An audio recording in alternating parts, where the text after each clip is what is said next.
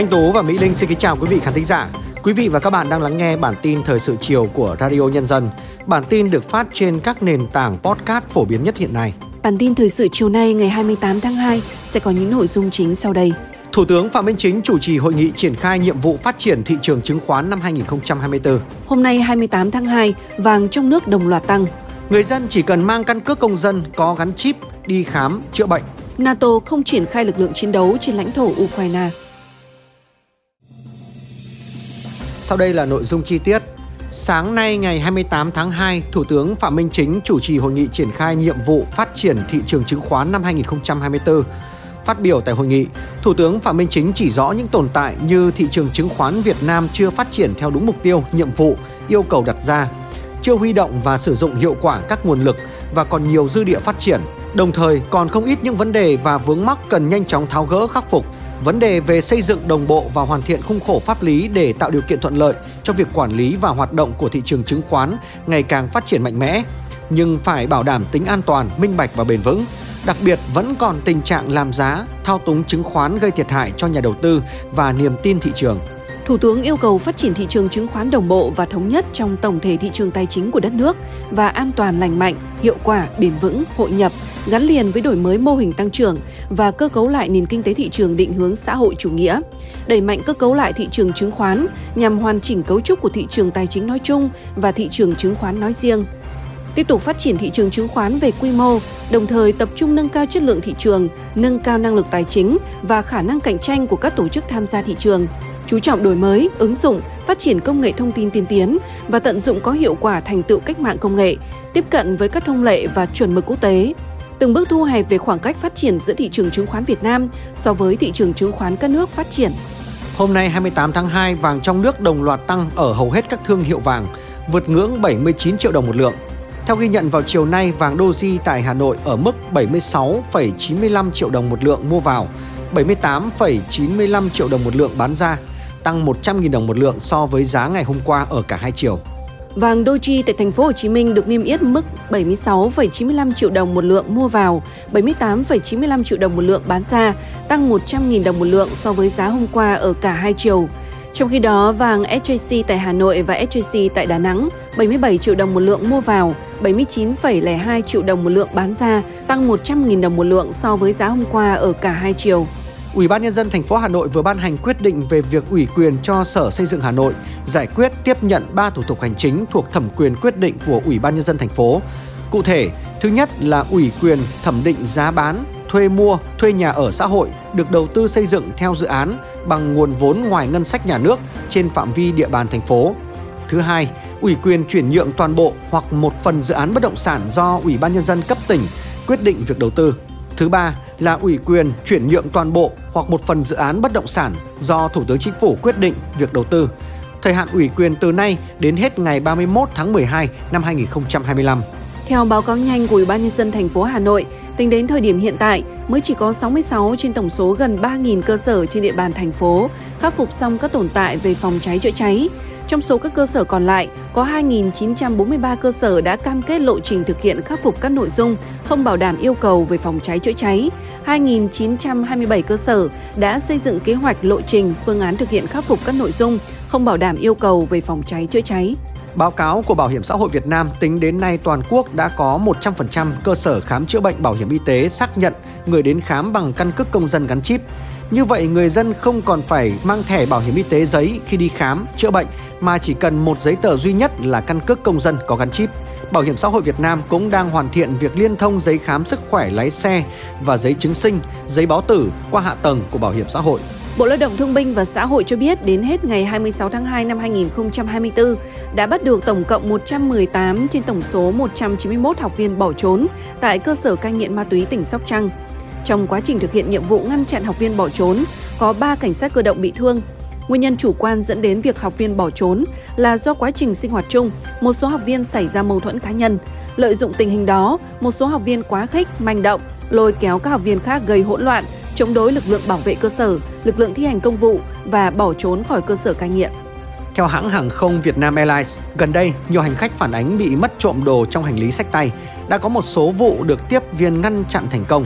Trước thực trạng này, Vietnam Airlines khuyến cáo các đối tượng có tiền sử trộm cắp trên máy bay sẽ bị đưa vào danh sách từ chối vận chuyển hoặc cảnh báo trên toàn hệ thống.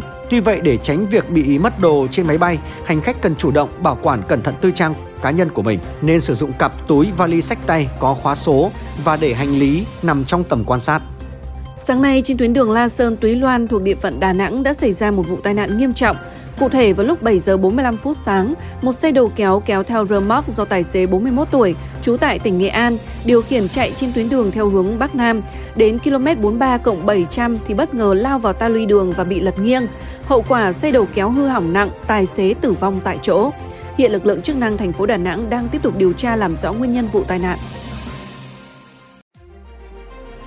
Chuyển sang các tin tức quốc tế đáng chú ý, Tổng thư ký NATO Jens Stoltenberg vừa tuyên bố NATO không có kế hoạch triển khai lực lượng chiến đấu của NATO trên lãnh thổ Ukraine. Tuy nhiên, Tổng thư ký NATO nhấn mạnh liên minh quân sự này sẽ tiếp tục hỗ trợ mạnh mẽ cho Ukraine thông qua vũ khí, đạn dược được gửi đến Kiev. Bất kỳ quyết định gửi quân nào tới Ukraine cũng cần có sự ủng hộ nhất trí của tất cả các nước thành viên. Trong một diễn biến khác, phát ngôn viên của Hội đồng An ninh Quốc gia Nhà Trắng John Kirby cho rằng Ukraine đang trên đà mất thêm lãnh thổ trong những tháng tới do thiếu sự hỗ trợ quân sự từ Mỹ. Trong nhiều tháng qua, nỗ lực viện trợ của Mỹ dành cho Ukraine gần như bị tê liệt do chia rẽ sâu sắc tại Quốc hội. Hôm 27 tháng 2, Tổng thống Mỹ Joe Biden cũng cho biết nhu cầu cung cấp thêm hỗ trợ cho Ukraine là vô cùng cấp thiết. Ông Biden cũng từng cảnh báo nếu không có viện trợ kịp thời từ Washington, Kiev có thể mất thêm những thành phố khác sau khi Abdika thất thủ gần đây. Mỹ và Anh đã công bố các biện pháp trừng phạt đối với một quan chức trong lực lượng vệ binh cách mạng Hồi giáo Iran và một nhân vật cấp cao của lực lượng Houthi tại Yemen. Lực lượng Houthi đã liên tục tấn công tàu thuyền tại Biển Đỏ và các vùng biển xung quanh kể từ giữa tháng 11 năm 2023 nhằm phản đối chiến dịch quân sự của Israel tại giải Gaza. Kể từ đầu năm nay, Mỹ và Anh đã tiến hành hàng chục cuộc không kích vào các mục tiêu của Houthi nhằm ngăn chặn lực lượng này tiếp diễn hành động tấn công trên Biển Đỏ. Các trường đại học ở Hàn Quốc đang phải chật vật tuyển sinh vì số sinh viên năm thứ nhất trúng tuyển vào các trường trong năm học này không đạt quy mô lớp học dự kiến. Thực trạng thiếu sinh viên tại Hàn Quốc diễn ra trong bối cảnh tỷ lệ sinh giảm và dân số trong độ tuổi đi học ở nước này giảm mạnh. Theo Viện Phát triển Giáo dục Hàn Quốc, số học sinh tiểu học, trung học cơ sở và trung học phổ thông ở nước này sẽ giảm từ 5,2 triệu trong năm nay xuống còn 4,25 triệu vào năm 2029 do tỷ lệ sinh giảm mạnh. Tỷ lệ sinh của Hàn Quốc đạt mức thấp kỷ lục là 0,78 vào năm 2023. Cục Thống kê Hàn Quốc ước tính con số này sẽ còn giảm xuống còn 0,65 trong năm 2025. Giữa bộn bề công việc Giữa những áp lực của cuộc sống Đôi khi chúng ta bỏ lỡ những dòng thông tin hữu ích trong ngày Hãy để Radio Nhân dân giúp bạn tiếp cận với những thông tin để mỗi phút chúng ta không bỏ qua bất cứ một thông tin quý giá nào. Bật Radio Nhân dân vào mỗi buổi sáng và chiều trên các nền tảng số hiện đại nhất để cập nhật những tin tức chính xác và hữu ích. Radio, Radio Nhân dân, đồng hành cùng bạn, dù bạn ở đâu. Thưa quý vị khán thính giả, tôi có một câu hỏi dành cho quý vị khán thính giả như thế này. Chỉ với 2.000 đồng mỗi ngày thôi, bạn có thể làm gì? Vâng, có lẽ nhiều thính giả sẽ nói là chẳng làm được gì cả, ấy thế mà với số tiền nhỏ bé ấy mỗi người mỗi ngày chung tay góp sức đã có 500 ngôi trường dành cho học sinh vùng cao được xây dựng trong hơn 10 năm qua dự án Sức mạnh 2000 của một chàng trai trẻ và nhóm bạn đã biến những điều nhỏ bé thành to lớn và có ý nghĩa như vậy.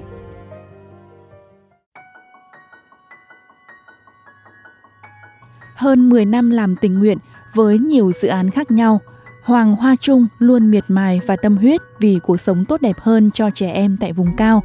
Và ánh sáng núi rừng, tiền thân của sức mạnh 2.000 đồng đã ra đời với mục tiêu giúp cho mọi người ai cũng có thể làm việc thiện.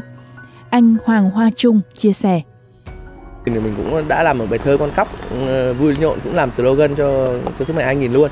Đấy là tiền lẻ mỗi ngày, triệu người chung tay À, xây nghìn trường mới. Thấy rằng là uh, với kết hợp với một ví điện tử mà họ có hàng chục triệu người dùng thì hoàn toàn là chúng ta có thể uh, trích tự động tiền lẻ mỗi ngày và một cái thời gian nhất định và đây là một cái tính năng đầu tiên có mặt tại Việt Nam. 500 công trình giáo dục đã được xây dựng qua hơn 10 năm. Sự lan tỏa của dự án ngày càng mạnh mẽ. Tại điểm trường Cờ Bang, dự án Sức mạnh 2000 đã hỗ trợ cho 16 phòng ở nội trú, xây 5 ngôi nhà hạnh phúc, một cầu hạnh phúc và đã nuôi 150 em của 7 trường bán trú. Mỗi một điểm trường được hình thành là niềm hạnh phúc của Hoàng Hoa Trung và nhóm dự án lại nhân lên. Nhiều ngành nghề khác nhau, nhưng tất cả đều có chung một trái tim nhiệt huyết. Thấy rất tuyệt vời, hạnh phúc và nói chung là rất là tự hào, tự hào vì cộng đồng Việt Nam mình nó mạnh mẽ quá.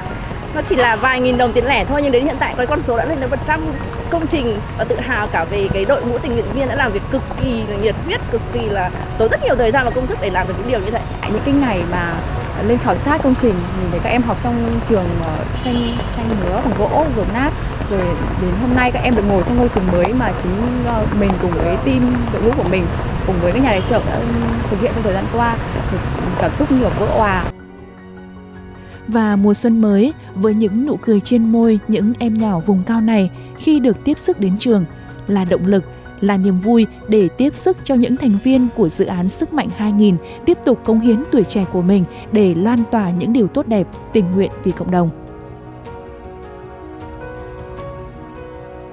Ghi nhận vừa rồi đã khép lại bản tin thời sự chiều nay của Radio Nhân dân.